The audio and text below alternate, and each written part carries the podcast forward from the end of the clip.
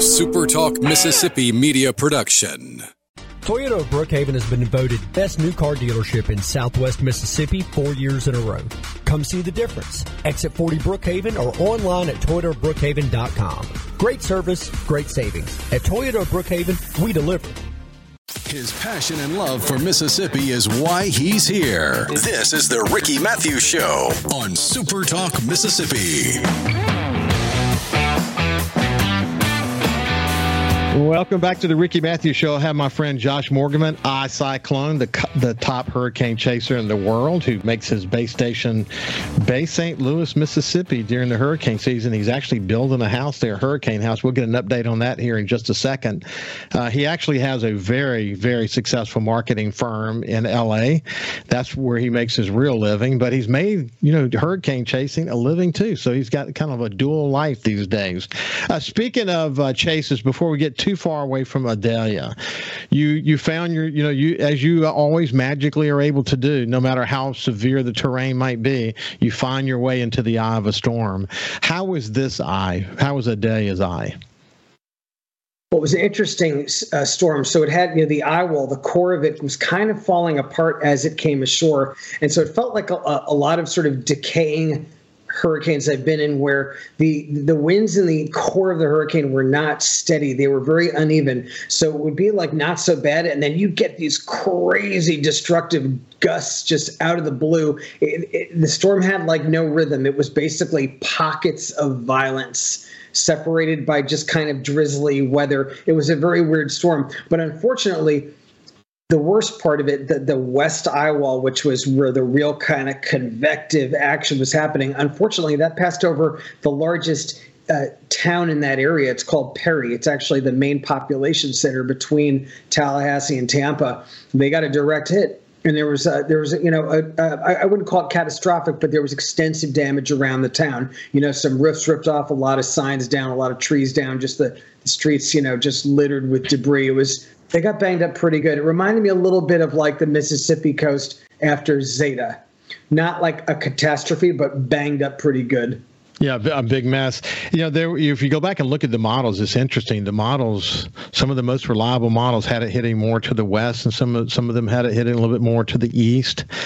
They were kind of varied, really. But um, but that that northern trajectory, if it had hit in the Panacea region and headed toward Tallahassee, it would have been a mess. It would have been a mess for for for that area. But you know, again, um, you can't say that um, when a storm hits Fort Myers and devastates Fort Myers Beach the way that it did, uh, or that a storm hits something like Perry, and you say, you know, and it, it gives them pretty significant challenges. That Florida dodged a bullet because they literally did not dodge the bullet. But when you think about the main population centers that once again were spared, that could have been a you know just absolute catastrophic impact to the insurance industry, et cetera. Um, you know, I would say Florida better count its lucky stars at least as of this stage of the game, wouldn't you say? Absolutely, and you know, here's the deal: a hurricane is is is large. Like when you look at it, it's a big system. It's hundreds of miles across. But but the the real bad part, the inner core, the thing we call the eye wall, that's actually a relatively small part of, of even a large hurricane. And that the, the, the sort of core of a major hurricane hits a major American city pretty it's pretty rare. Like it doesn't actually happen that much that a major American city gets like a direct hit like that. Mobile got it in 1979 with Frederic. They got in that worst part. Corpus Christi got it in 1970 with Celia. They got a direct hit from a four, category four. Um, you know, Miami got it in 1926 and in 1950. Category four is directly hitting the city, but that was before Miami was what it is today. But it's uh, Charleston got it in 1989 with Hugo, but it doesn't actually happen that much because it's a it's a pretty small part of the hurricane, and when it does, we're talking billions and billions and billions of dollars in damage. Okay, so let's shift gears. Um, we're going to talk about the latest installments of Weather Spy that people can download. I mean, you can get it from just about any source that you can get streaming from.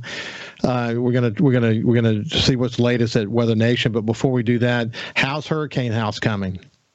Hurricane House is coming. It uh, it's looking good. It has the James Hardie siding on it now, so it looks like now it's really kind of you know the porch columns are done. So it's really it's really starting to like I'm getting a feel for like how the house is going to look, and it's really exciting. And I you know, I take pictures of it every every day, and I send them to my mother. It's like I feel like I'm showing baby pictures. It's like it's getting almost weird, but uh, we're uh, we're shooting for uh, October 31st moving date. That's what my builder Bo Ladner of Paramount Contracting, who's been awesome. He's been the master mastermind behind this project, and he uh, he tells me uh, October 31st is what we're shooting for, and I'm I'm getting very excited about it. It's uh, it's really coming together. It's uh, I think it's gonna be a beautiful house. It's very very uh, it celebrates the kind of arch- architectural traditions of this region because I wanted to I wanted an old house, but I couldn't find just the right one.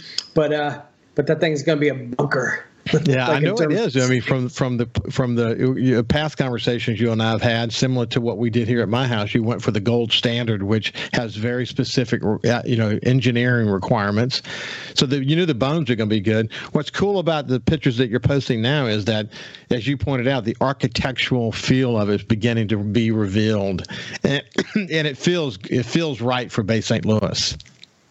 Okay, good. I'm glad you said that. I, I'm I'm flattered when I when a Mississippian, a, a true Miss, native Mississippian, gives it the stamp of approval, I feel good. I will say that the house is 100% Mississippi project. The woman who designed it, the team that's building it, I mean, literally every every everyone on the team, everyone's like a native Mississippian. So it really is a a Mississippi project, a Mississippi house. It's come together really nicely. Um, okay, so one of the things about being with Idalia, not just posting with your iCyclone social media stuff, but it's also reporting for Weather Nation. How's that relationship going? really good. I mean, the thing I love about working with Weather Nation is they really let me be me.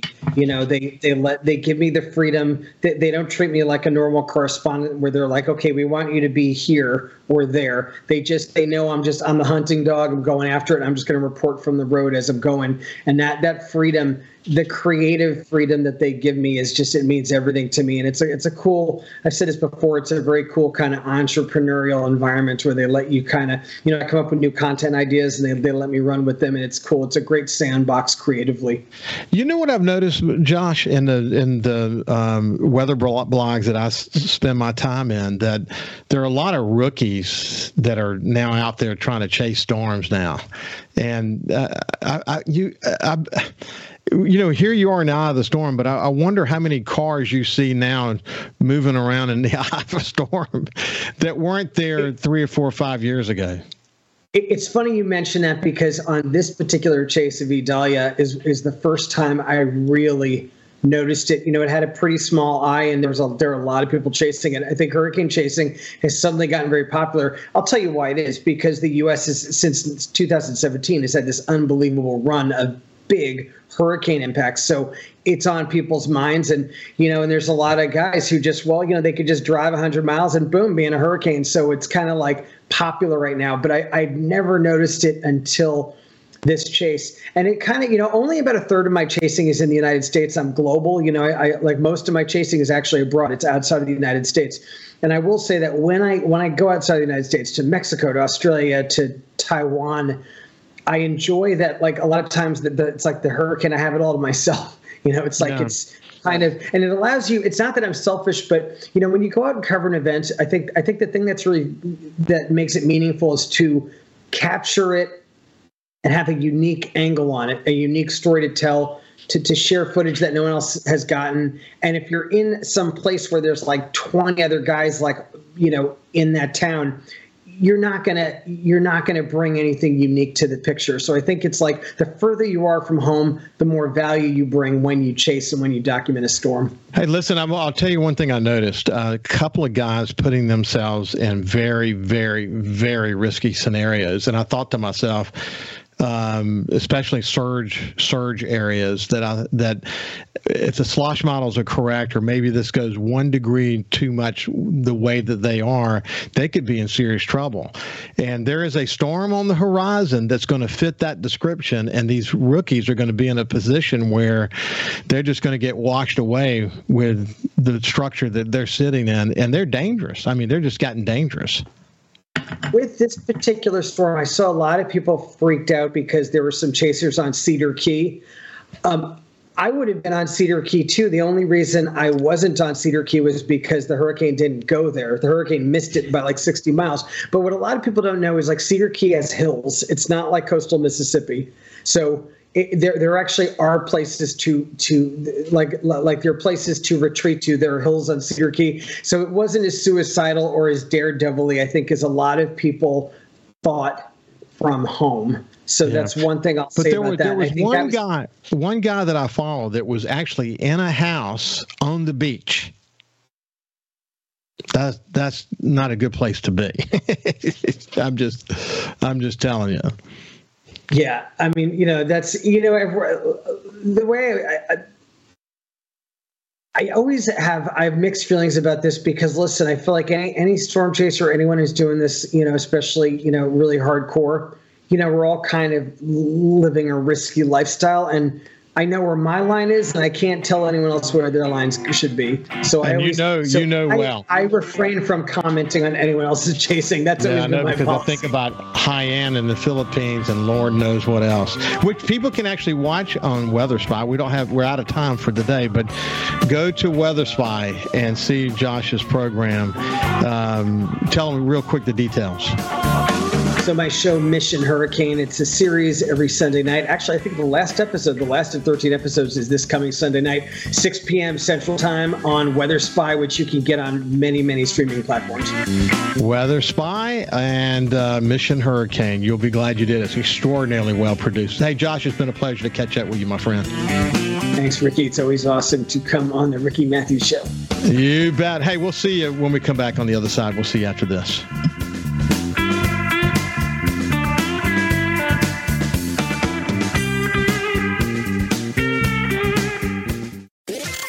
It's a great time to live in Mississippi, and we're talking about it. Welcome to the Ricky Mathews Show on Super Talk Mississippi. Welcome to the Ricky Mathews Show from the STMM Digital Studio right here on Biloxi's Back Bay. I want to welcome you to the show that celebrates the people who are working so hard to make Mississippi such a great place to live, work, and play. Hey, listen, the hurricane season has been kind of quiet. It's been quiet, which you would expect with an El Nino year. And even though they said that we should expect some, a lot of storms still because of the the the uh, the the heat, heat content in the water, you know, we've seen some of that. We heard saw Hurricane Idalia go into the uh, the Big Bend area of uh, Florida, uh, but you know, here we've been mostly mostly lucky. Let's hope that continues. But I thought it'd be a good time to invite my friend Josh Morgerman, uh, who has a reality TV show on Weather Spy. He's a correspondent for Weather Nation. He's building Hurricane House in Bay St. Louis, even though his base station is in LA. And uh, he uh, is the top hurricane chaser in the world. He went to chase Idalia, for example. We'll talk about that here in just a minute. So, without any further ado, let me welcome my friend Josh Morgerman back to the show. How you doing, my friend? Awesome, Ricky. Thanks for having me back. I always like I was like coming back on the Ricky Mathews show. hey, listen, uh, listen. I had the opportunity to go to Panacea, uh, and I know that you actually, and you're, and you're, and you can talk about this in just a second. But the way you go figure out where you're going to be, you do a lot of kind of pre-driving around, and you figure out about where the storm might hit, so you know the lay of the land, et cetera. We'll talk about that in a second. But I actually uh, was in Panacea, and man, I was surprised um, where I stayed was about uh, between 40 and 50 miles from you know west of where the storm went in. Okay, and um, and I went on a I went on a run while I was there, about a four and a half mile run, and and you know I saw some down leaves limbs here and there, and some you know a lot of pine needles on the ground and whatever. But man, I was amazed at you know how how they got off the hook. I mean, to be that close to that eye, they got off the hook. The, the fact is that that storm kind of started to fall apart in a big way, and that really helped uh, what could have otherwise been a pretty significant hit. But what was your read on it, uh, being having been over there? Yeah, you know, it was really interesting the way it just kind of fell apart, the, the hurricane at the last second. You know, these Gulf Coast hurricanes, it's really interesting. You know, there were years and years where every hurricane that was that was moving north um, into the the U.S. Gulf Coast, every single one of them would weaken and unravel as it came in. Katrina, being an example, didn't unravel enough, obviously, because it caused the highest storm surge ever recorded in the Western Hemisphere in Mississippi. But wind wise, it really kind of fell apart as it came in. Rita, I mean, all those like hurricanes from the mid 2000s and folks got it in their heads that hurricanes moving into the U.S. Gulf Coast always weaken. And then the last few years, we've had the opposite. We've had a bunch of them just totally bomb out and turn into monsters right before they come in and it looked like Idalia was going to kind of continue that more recent trend. And Idalia sort of was like almost like a step back to what we were having 20 years ago, where it just kind of fell apart as it came in. It was very interesting. You could see it on radar. It had this tight little core, looked really scary, and then in those final hours, it just kind of turned to scrambled eggs. Uh, it was still impactful when it came in, but it was kind of a mess of a storm. Yeah, my friend who has a restaurant on the water in Panacea, and then he has uh, he owns a couple of townhomes near nearby there. Um, and I was worried for him because you know if, if you know again if this thing had stayed together, and the in this case the northeast quadrant of the storm as it approached the, the Gulf, excuse me, approached the shore, it could have had very substantial. Um, uh, storm surge. And the reality was it had storm surge. They all do. But, um, you know, the slosh models on the storm surge for Idalia, in most cases, didn't bear out. I mean, it, it certainly high storm surge. And for that one little sliver of coastline, thank God, for, for the most part, that part of the coastline, incidentally, is not well populated. Um, they did, it did co- create some big time challenges, but it could have been devastating. It could have, like, again, here we are talking about Tampa again. You, you saw concerns a couple of years in a row that Tampa could be, could be the moment for Tampa, and, and it didn't turn out that way again. People say the Tampa Shield worked once again.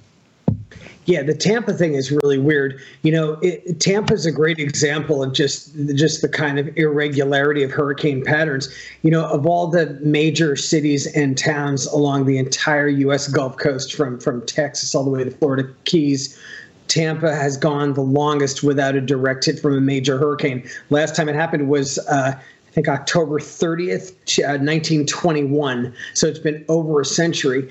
And, you know, it's going to happen at some point. point, And the shape of that bay and everything is just an invitation to a disaster because it, if a hurricane comes in at just the right angle, that bay is just like a funnel um, that, that would cause, you know, just sort of like St. Louis Bay, actually, here, you know, in Mississippi, where it could, it could, it could really augment a storm surge and and you know it's a very densely populated area. So it's it is a disaster waiting to happen.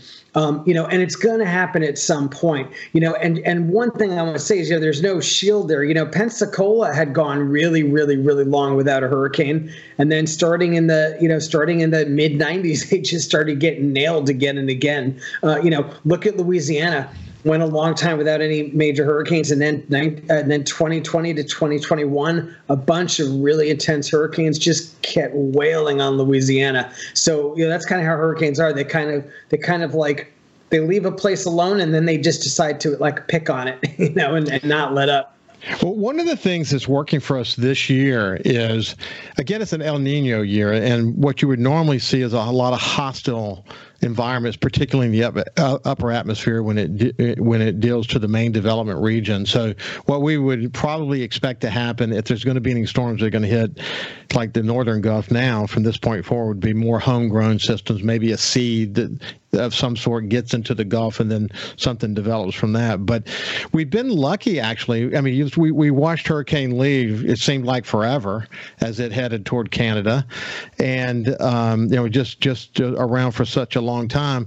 We were we've been lucky in that the Bermuda, Bermuda High set up in certain a, a certain way that allowed those all those storms as you talk as you talk about to become fish storms, and um, and for the most part, I mean, obviously there are peripheral impacts to the United States, but the reality is we've been really lucky because I mean, once again, here's a storm that ramped up you know more than once to become major status. Incredible what what what's happened Yeah, well, Lee, Lee to me, uh, Hurricane Lee is is a perfect sort of symbol of this year. You know, we talk about this year being very unique, where we have an El Nino, which tends to create a hostile environment, tends to suppress hurricane activity in the Atlantic, but we also have these extremely warm sea surface temperatures. So we've got two sort of conflicting uh, sort of factors that are kind of battling each other. And I felt like that battle played out with Lee you know, it became a hurricane and the thing just exploded, went nuclear, got up to Cat 5 because of those sea surface temperatures. And then what happened? The shear got it, which is an El Nino thing. That El Nino shear just tore that thing up and it got all deformed and kind of unraveled. And I feel like that's there we go. The two, the clash of the Titans this year, the warm sea surface temperatures and the and and the shear were just duking it out in Lee. I think Lee is like a symbol of this hurricane season. You know, one of one of the things that I watch, and you you see how I post about it to my personal Facebook page because I have a lot of friends and family who lean on me to say, hey, sort through all this hype and tell me what I need to worry about. Okay. We saw it with Idalia, and part of it was because Idalia initially was supposed to be this sloppy tropical storm when it made landfall. And then, of course, then the model started to pick up on wait a minute, it's going to get this pocket of great conditions prior to landfall, and we expect it to potentially bomb out, and then it bombed out. But so much hyping going on in so, social media. Never was that more clear than with Hurricane Lee, though, because you know anytime there's a possibility, maybe one model shows it hitting New York City, and suddenly you have all these people swarming into all these tropical blogs, and then they, then posting these single model run saying we're in trouble and we're going to get yeah. hit. And some of this, you know, I figured this out the other day. Some of this is the business model for some of these tropical guys, you know, because they're looking for contributions in order to make their money and they would not be able to make money if they weren't hyping some. So they're trying to thread the needle between too much hype and just enough hype to keep people coming back to their website. But you see this a lot, don't you?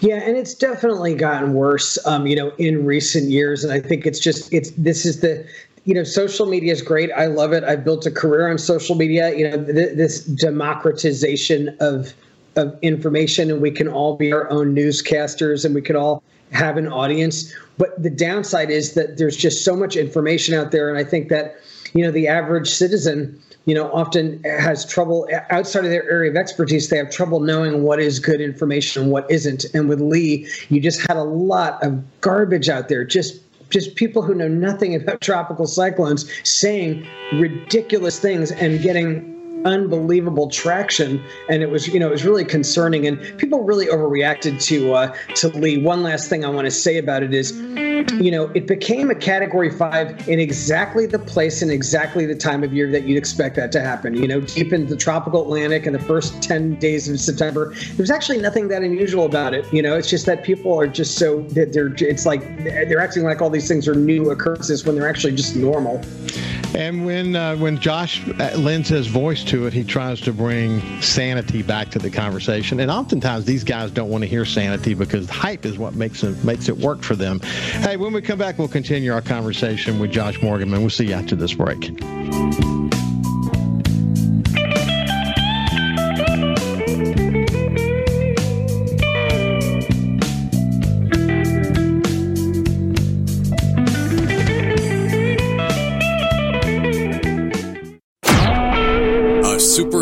Mississippi Media Production.